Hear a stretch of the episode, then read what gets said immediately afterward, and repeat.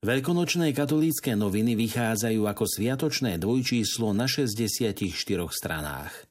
Vysvetľujú, prečo sme Ježišovým zmŕtvychvstaním získali od Boha maximum. Ježišovo zmŕtvychvstanie je uholný kameň, na ktorom stojí naša viera. Túžbu starozákonných ľudí po večnom živote zhmotnil Boží syn. Je to dar, za ktorý sa Bohu nikdy dostatočne neodvďačíme. Približujú, akým spôsobom dal Ježiš Veľkej noci nový rozmer. Veľká noc je pre kresťanov najdôležitejším sviatkom. Čo o jej slávení vieme pred ukrižovaním a zmŕtvychvstaním Ježiša?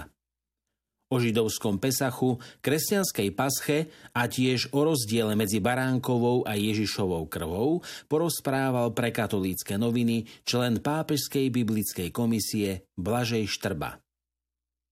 Predstavujú históriu ikony Krista Spasiteľa vo Vatikáne. Veľkonočná nedeľa vo Vatikáne je čímsi výnimočná. Okrem toho, že sláveniu svätej omše predsedá pápež, na námestí svätého Petra je umiestnená ikona Najsvätejšieho Spasiteľa, tzv. Acheropita.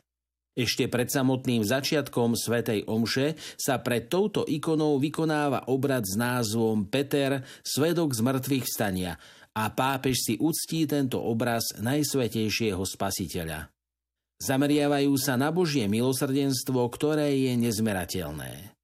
Teológia pozná viacero Božích vlastností, ako napríklad dokonalosť, svetosť, pravdovravnosť, spravodlivosť, vernosť a iné. Medzi týmito vlastnosťami vyniká Božie milosrdenstvo, ktoré je označované za najkrajšiu Božiu vlastnosť. Vysvetľujú, prečo Ježišov hrob láka veriacich i pochybovačov.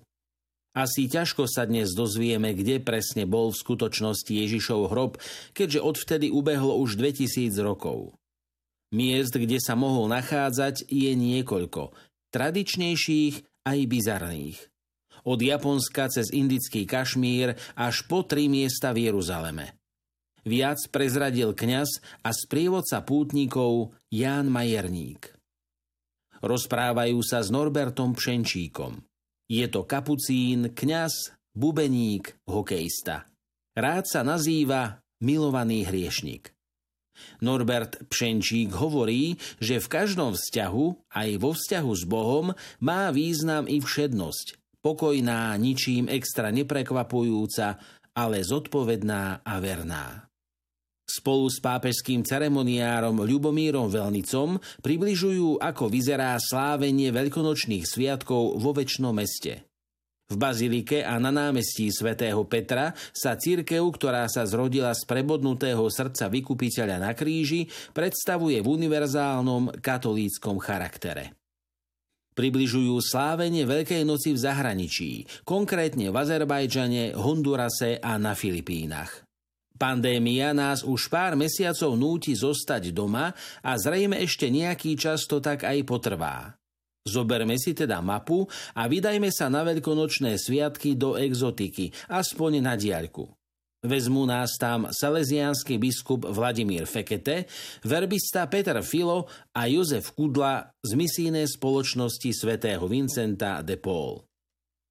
Som si istý, že aj z tejto krízy výjdeme silnejší a s niečím pozitívnym, hovorí o súčasnej situácii olympijský víťaz Matej Tóth, ktorý katolíckym novinám priblížil, ako počas pandémie prebieha jeho fyzická i duchovná príprava v odloženom olympijskom roku.